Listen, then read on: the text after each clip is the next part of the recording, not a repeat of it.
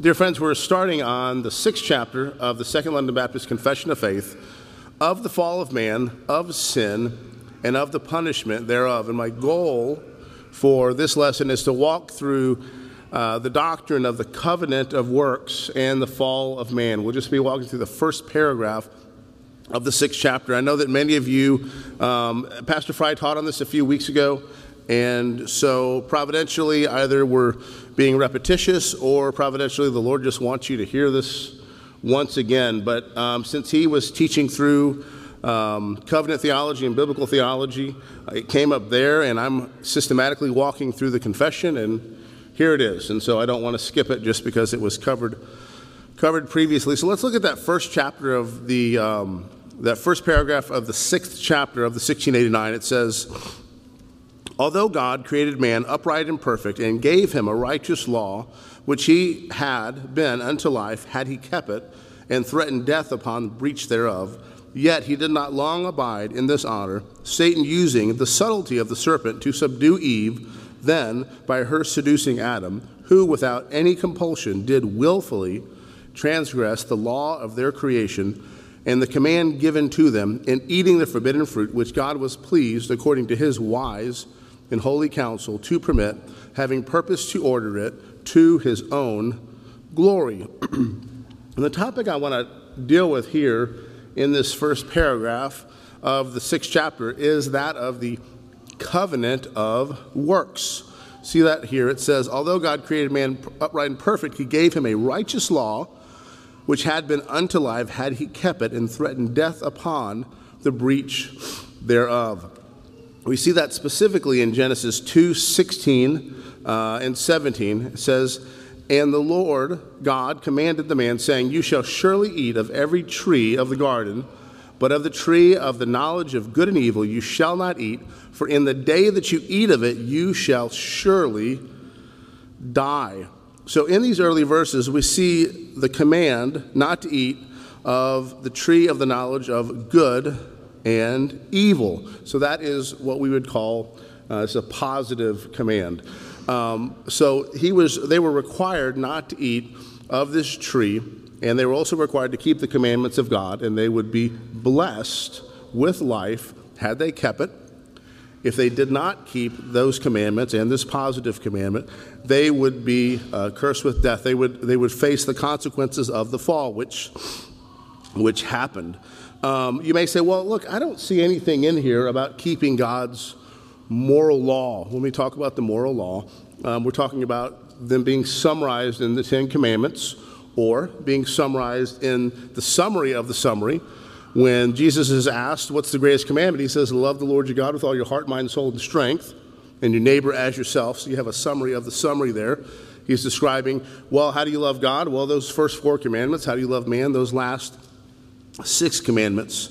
But you may say, well, I don't see that here in these verses.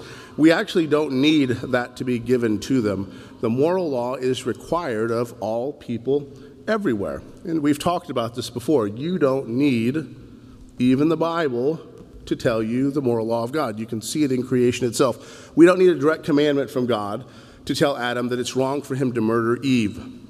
That's obvious.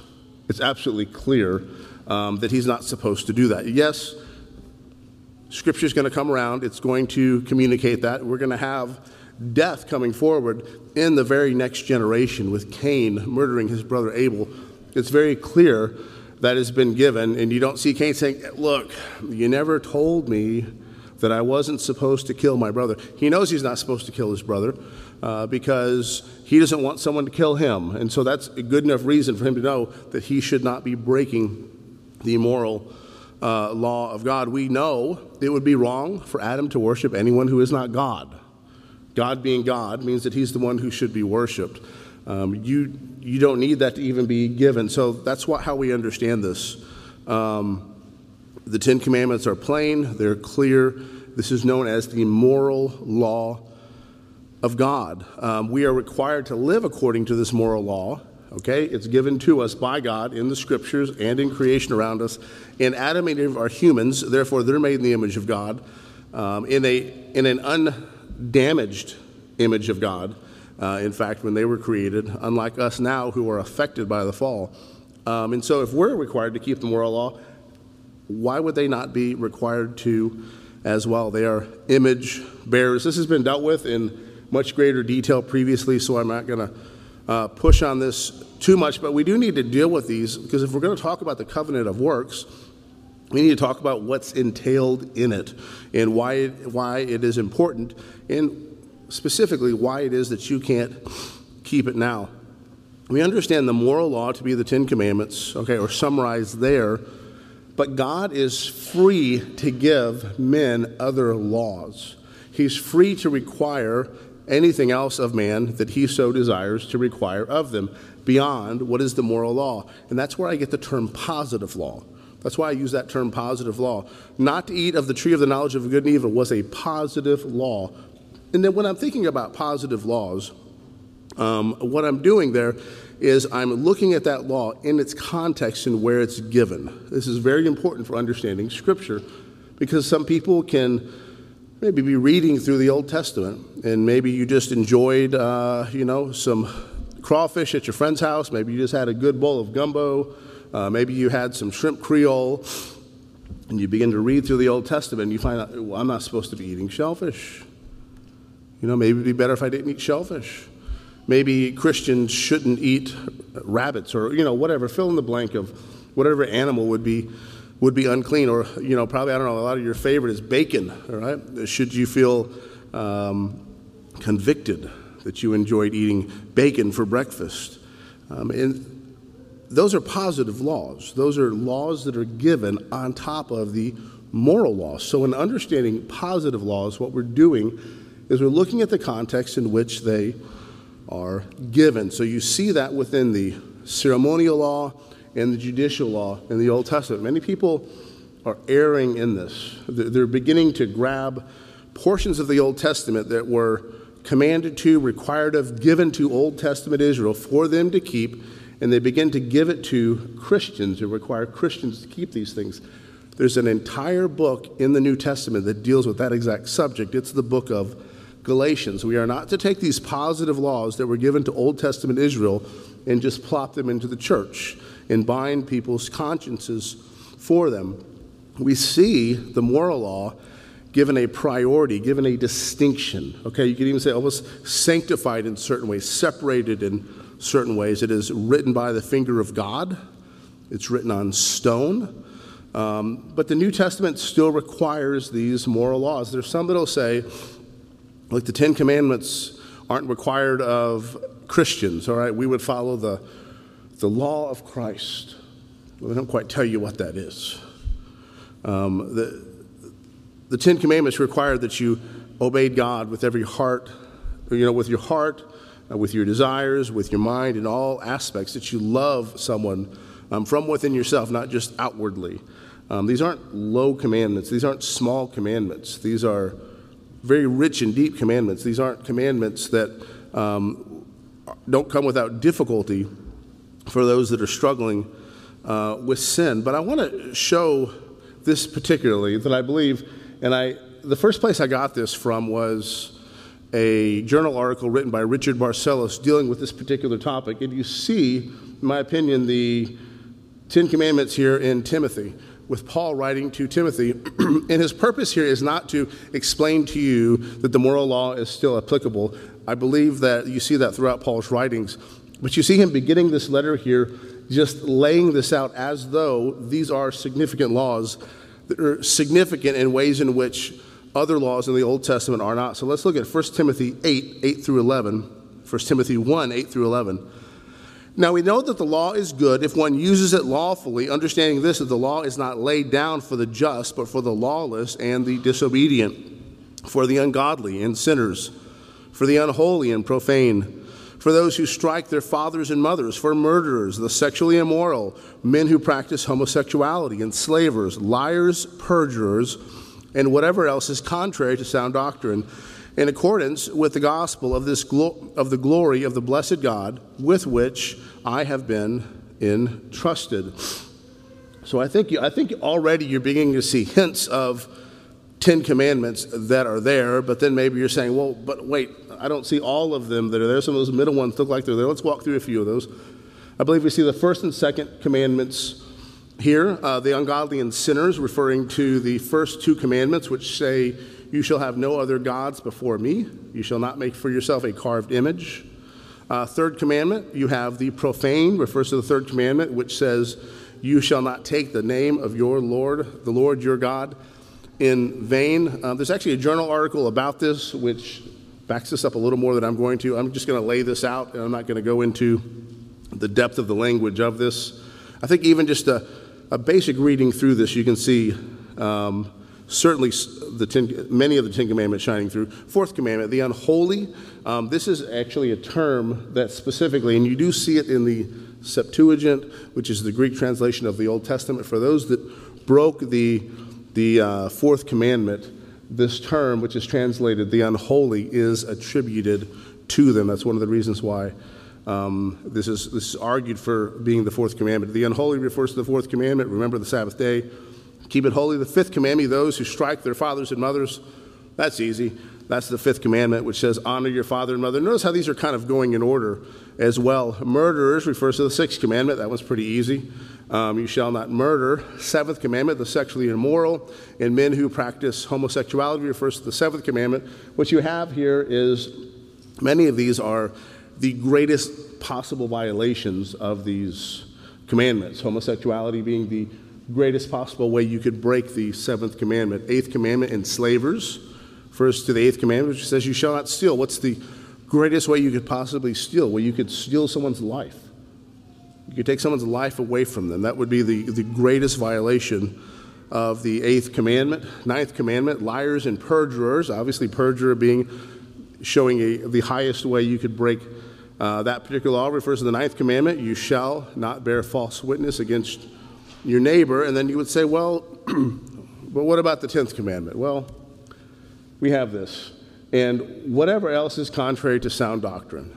And whether or not you want to take that as the tenth commandment or not, that's you, you can consider that. But I, I, think that's kind of his point here is he's, he's laying out the moral law and he's showing the importance of the moral law. We also have positive laws in the Old Testament. We had positive laws in the garden don't eat of the tree of the knowledge of good and evil. We had positive laws in the Mosaic covenant, right? The ceremonial law is without question a positive law. Those are not laws that you need to be following necessarily. It doesn't mean they don't, they're not applicable to you, it doesn't mean they don't matter. The writer of Hebrews lays out the ways in which the ceremonial law is applicable to you because it shows you your need for Christ and it shows you that which Christ did. It shows a, something that is necessary and something that Christ did. And they also show even the insufficiency of those, those laws, those ceremonies, that, that Christ dies and the veil is torn. Christ dies, there's no longer a need to bring these sacrifices. During the ceremonial law, all right, they were practicing the sacrifices, they'd bring the sacrifice forward. Was that it? Did the fire go out?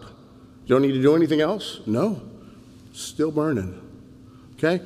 Yes, your sin was imputed to this animal, but there's still a problem here. Okay? You were allowed to continue to exist in relationship with God through this Mosaic covenant, but ultimately, this animal is insufficient. The ceremonial law was insufficient. It pointed to the one who was sufficient. In the New Testament, we have positive laws as well. Can you think of some?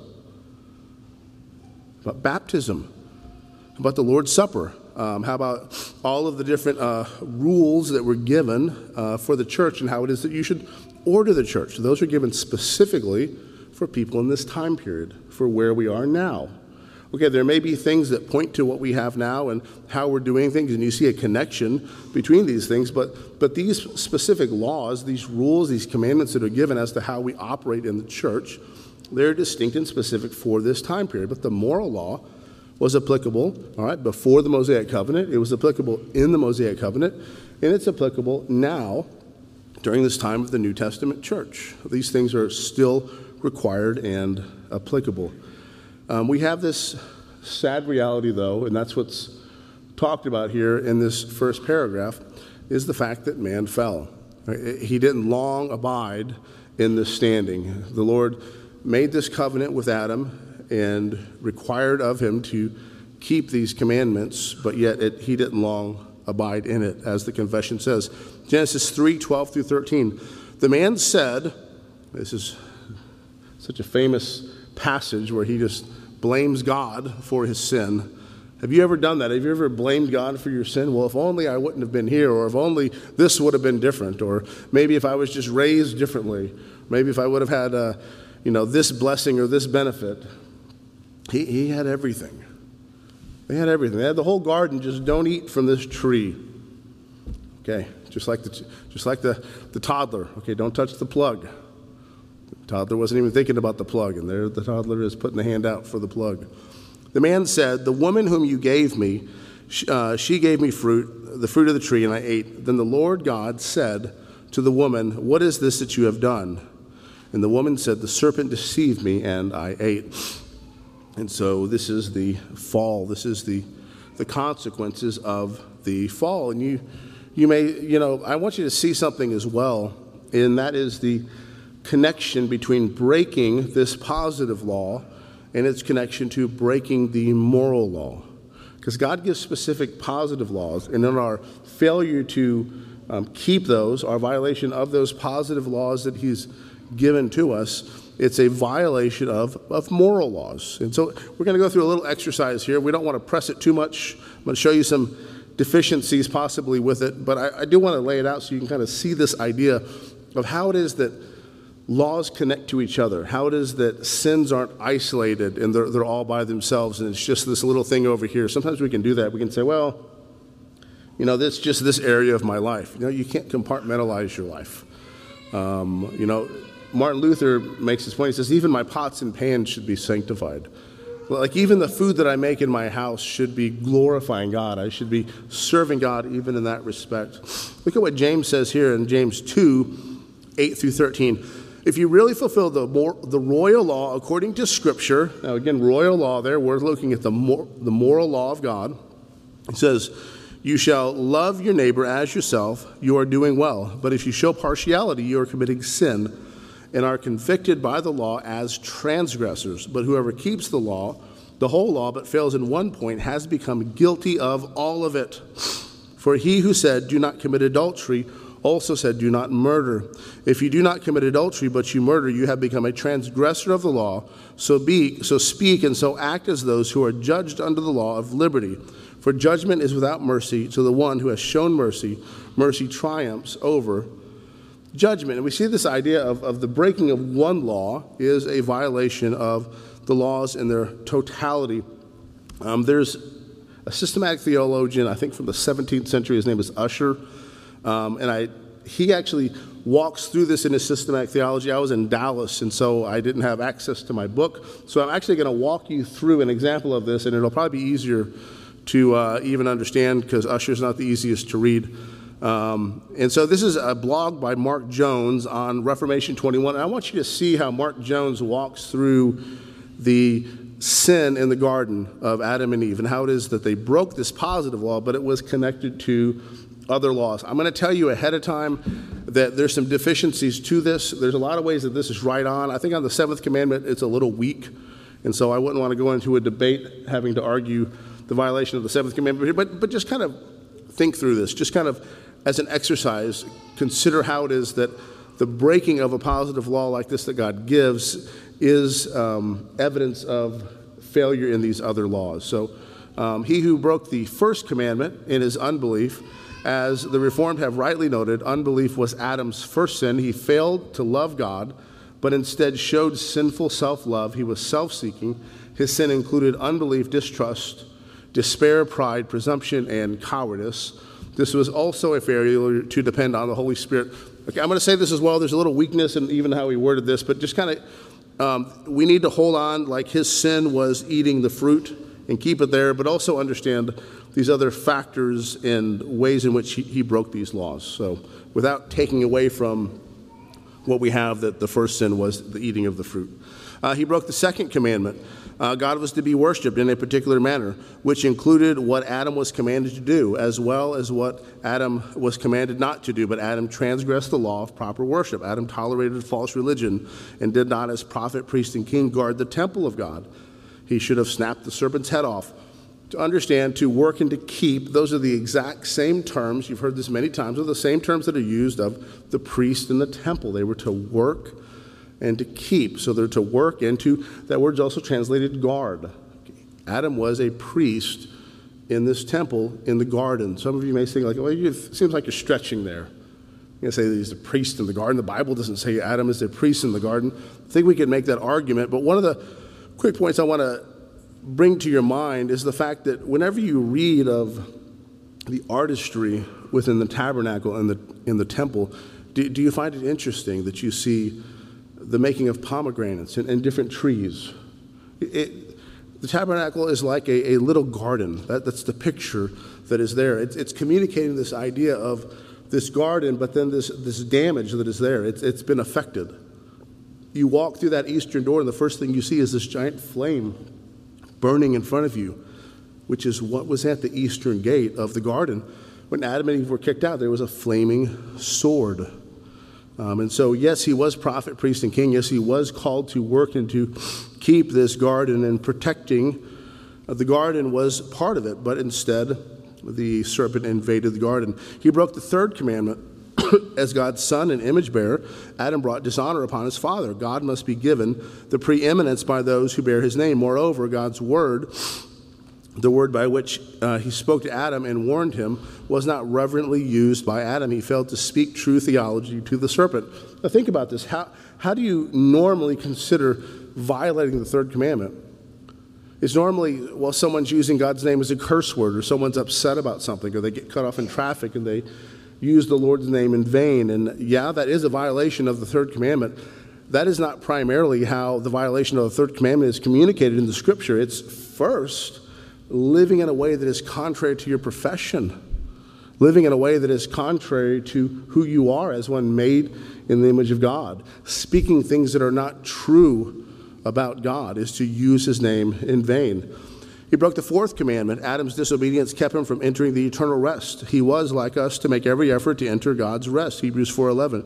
He did not rest in God when he allowed his wife to eat of the tree and was commanded not um, not to eat from. He jeopardized his eternal rest, which is a violation of the Sabbath. Okay, that might not be the strongest one, but I think we can kind of see this idea of not resting properly. Uh, fifth commandment. He broke the fifth commandment. Adam did not honor his father. Uh, he would have had long days had he honored his father. Sixth commandment. Uh, Adam became a wicked murderer. Like the devil, he sinned against God.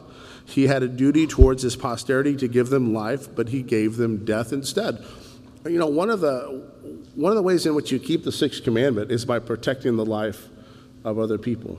Is by being mindful of other people. It's not just okay. I didn't kill anyone Okay, if you're driving in a way that's jeopardizing the lives of other people, you are breaking the sixth commandment. Seventh commandment, this, I already warned you, this isn't the strongest one, but he broke the seventh commandment. Adam did not show his love to his wife when he stood by and let her speak with the devil. He should have protected Eve, and he did not. Um, eighth commandment, he allowed his wife to steal. She took what was not hers he joined her in the act of theft. He absolutely took what he should not have taken. Ninth commandment, uh, he became um, like the father of lies by failing to speak the truth about God and uphold God's goodness. When he was questioned, Adam should have discouraged uh, the slander of Satan. He allowed a lie to be perpetrated uh, when he allowed Eve to take the forbidden fruit. Lastly, 10th commandment, this is one of the easiest ones. Uh, all sin's going to fall under coveting in some way. Uh, he broke the 10th commandment. Adam was discontent with his own estate. He was discontent with what God gave him, and he coveted that which God had, had forbidden. And so, just as an exercise to see this, how you know, one act can violate multiple of the commandments at the same time. If you really ponder it and, and think about it, you really think of your heart in, you know, some ways in which you fall into some way in which you are struggling to really think through these, these other areas will help you to kind of get to the root of some of these sinful behaviors. Um, because sometimes we just focus on the outward action. We're just focusing on, oh, I just need to make this change or change my environment. And, and, and maybe those can be helpful at times, but you're not really dealing with the root of the problem. And considering the ways in which you're breaking God's moral law is, in my opinion, very helpful. Some will say this about the covenant of works. They say it doesn't say covenant. It never says in those early pages of Genesis that God made a covenant with Adam. And since it doesn't say covenant, you can't say that it's the covenant of works, or you can't say that it is a covenant.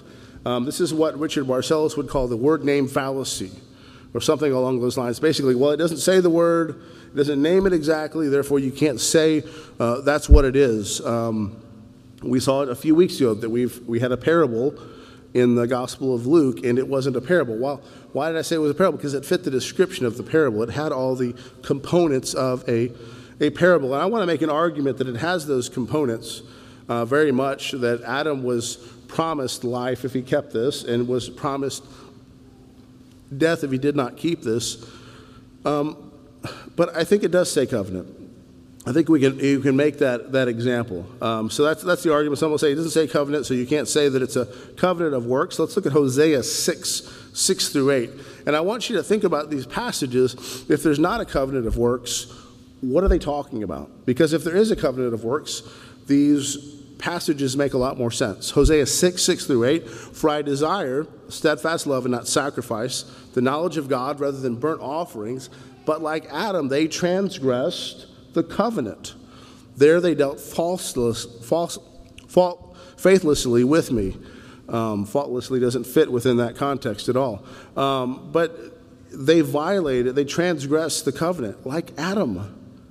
Okay, they're comparing the sin of Israel and violating their Mosaic covenant to Adam violating the covenant of works that God made with him by the way, a little Baptist argument there, you, that's, that's an argument for the Mosaic covenant being a covenant of works, the fact that they're transgressing that covenant, a covenant of grace, which is what we have in Christ.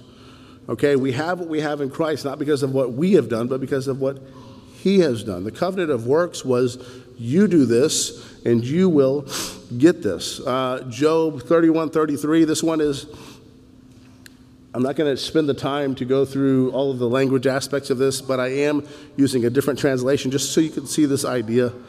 Job 31 33, if I've covered my transgressions like Adam by hiding my iniquity in my bosom, there are some that would translate this Adam, and there are some that would translate this like men or like them or something, something like that. But if it's translated like Adam, it very much shows this idea of a covenant, a transgressing of a, a specific law. Let's, let's keep going. Isaiah 24, 5 and 6.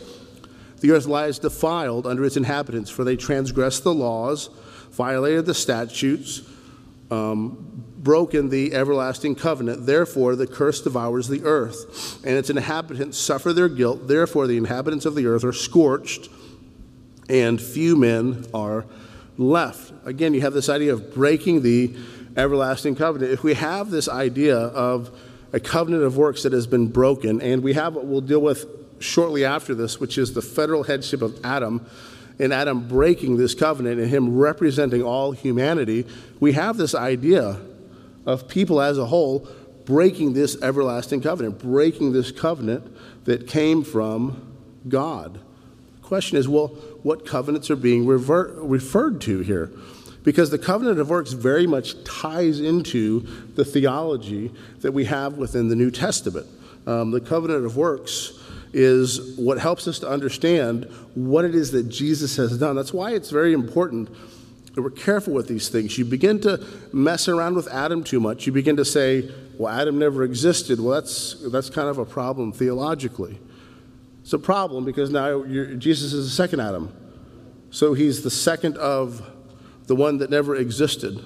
So there's a connection here between what Adam was required to do, what he didn't do, and then what Jesus did. And we're going to walk through that in our next couple lessons. But I want you to see how this idea of the covenant of works and a violation of the covenant of works, it being broken and our inability to keep it ourselves, very much ties into the theology that Paul puts forward in the book of Romans. Let's look at Romans 3 27 and 28.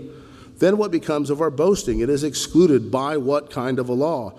By a law of works? No, by the law of faith. For we hold that one is justified by faith apart from the works of the law. If you understand the fact that Adam was required to keep this, this covenant of works, which required of him to keep this positive commandment and this moral law. It helps us to see here why it is that we are not able to keep this law ourselves. we, we aren't able to meet the standard. We're not able to meet the standard of the covenant of works for, well, a couple, couple reasons. Um, first, it's not possible to keep the standard in the garden um, because we're not there. It's not been given to us. It's also, just as a reminder, for positive law, you don't have to worry about whether or not you're going to eat the. Uh, the forbidden fruit. You're not, you don't have to walk around the grocery store and be concerned if you're going to eat the tree of the knowledge of good and evil. It's, you don't know what it is. Probably wasn't an apple. I know that's the picture we like to use in all the coloring books. Um, but you don't have to worry about that. And that's not, it hasn't been given to you. It was given to Adam, and he fell short. Secondly, we can't keep the moral law. We can't keep that, we can't keep that standard. Um, we've been affected by the fall. We can't even keep the bare, we can't even keep the bare minimum of the moral law, much less the uh, greater requirement of keeping the positive law of not eating of the tree of the knowledge of good and evil. Kind of look at Paul's wording here in Galatians 3. Kind of keep these ideas of what we're seeing coming out of the garden in these first few chapters Galatians 3 10 through 12. For all who rely on works of the law are under a curse, for it is written, Cursed be everyone who does not abide by all the things written in the book of the law and do them. Now it is evident that no one is justified before God by the law, for the righteous shall live by faith. But the law is not of faith, rather, the one who does them shall live by them. It, it was possible to live according to the law and, and be justified before God, to be demonstrated right. Adam could have walked in obedience and been blessed. That's what Jesus did. But it's different for us now because we are born fallen in sin. Adam sinned. We, we have upon us the guilt of what he did, and we also have upon us our fallen nature, such that we're not even able to keep the law of God. So cursed is everyone that does not keep everything required in it. This is one of the reasons it's very, very important that we preach the law of God, that the law of God is laid out clearly, that it is understood that, that we don't rightly keep this law because what can happen is you begin to lower the law and it just becomes more of a pep talk of you can do this, you've got this. No, the law is there that we can see we fall short. It reminds us as Christians we need to trust in Christ. It reminds us of the grace that has been shown to us, which should motivate us to walk in obedience. And it also reminds the sinner that he can't save himself, that he is left completely hopeless. Because if you don't have that, you don't have that. You have, well, well, maybe I'll just do better next time. You know, maybe I can, maybe I can pull this off this time.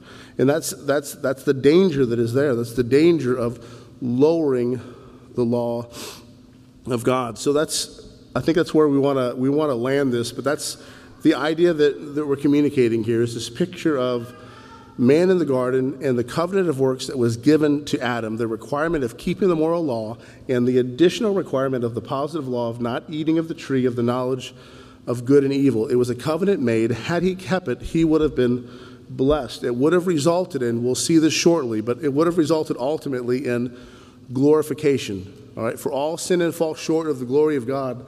That's what Paul's pointing to in such a verse, that glorification that is, is, has fallen short, that you will not receive that glorification. You will not receive that eternal state. You will not receive that new body that will be unaffected. Um, why is that? It's because of sin. And so, because of that, God has made a way whereby we can be saved. It's through our Lord Jesus Christ. It's that promise that was given there in the third chapter of Genesis in verse 15 that by the child of the woman, right, he will crush the head of the serpent. That's the promise that was given there to Eve that came forward through uh, Christ being born of the Virgin Mary and Christ triumphing over evil by keeping the law perfectly. See, the law is coming back into this again. Christ kept the law perfectly, all right, whereby you can gain the benefits by grace and through faith of his obedience, all right, and he also took upon himself the consequences of sin, taking upon himself the fullness of the wrath of God. Oftentimes, the gospel is preached in such a way when we only talk about what Jesus did in taking upon himself the wrath of God. That's what we call the passive obedience of Jesus. Oftentimes, we only talk about the fact that Jesus took upon himself the wrath of God. He did take upon himself the wrath of God. All right, that's his passive obedience, but he also kept the law in every way so that You in Christ are in a better position than Adam was. Because Adam had righteousness, okay? He was righteous, but he had not been obedient. He had not gained the benefits of obedience to the law of God in gaining what was promised in the covenant of works. But you have that in Christ. You have the removal of the consequences of sin and the wrath of God, but you also have the benefits of perfect obedience to the law of God. And that's important for you as a Christian to remember your relationship with God. That your relationship with God is not something that goes up and down, it, it does not change week in and, and week out. Okay? There are consequences for your own sin in your life, there's no question of that, but you're standing with God from a legal standing is one of sinless perfection and perfect obedience to the law of God. That's what Christ purchased for his people. Without that, you cannot go to heaven. Without that, you have every other man's religion of you trying to do your best and work yourself up and accomplish things to make yourself right before God. That's not Christianity. Christianity, you have just as if you never sinned and just as if you always did everything perfectly. It's crucial to see that. It's important to see that. It's important that your obedience to God comes from a heart of gratefulness, of one who has been saved by grace through faith, and not on the basis of one who is trying to earn your standing before God. We've kind of laid the case out. You can't do that. All of us fell in Adam. All of us are born with a sinful nature. We're hopeless in that respect. God made a way whereby you can be saved. It's by trusting in Christ alone, repenting of sin and trusting in Christ alone as the only means that He has been given whereby you, you can be saved. That results in you no longer having any of the requirements for breaking God's law. The wrath of God no longer abides on you. End of John 3 says, All who do not believe on Christ, the wrath of God is over them. That's not the case with one who is in Christ. And then you have the fullness of the blessing and the benefit of perfectly keeping the law of God. That's what's been granted to you by grace and through faith in Christ Jesus. then you say, so it doesn't matter how we live. The legalist always likes to say that. The Roman Catholic always likes to say, it doesn't matter how you live. For we are his workmanship created in Christ Jesus for good works, which he prepared, prepared beforehand that we'd walk in. That's Ephesians 2 and verse 10. No, it matters how you live. How you live affects your life and it affects other people's lives. It affects lives of people uh, many generations into the future. It's very important how you live. It's, it's a way of glorifying God. You were made to walk in obedience to God's moral law, but it's in response to a grateful heart toward God and what He has done, and not for the purpose of making yourself right before God. And that makes all the difference. And that's why a topic like this is very, very important. It's important that we understand the covenant of works its placement in the Bible because it so much connects to these other Christian doctrines that we see flowing in the New Testament.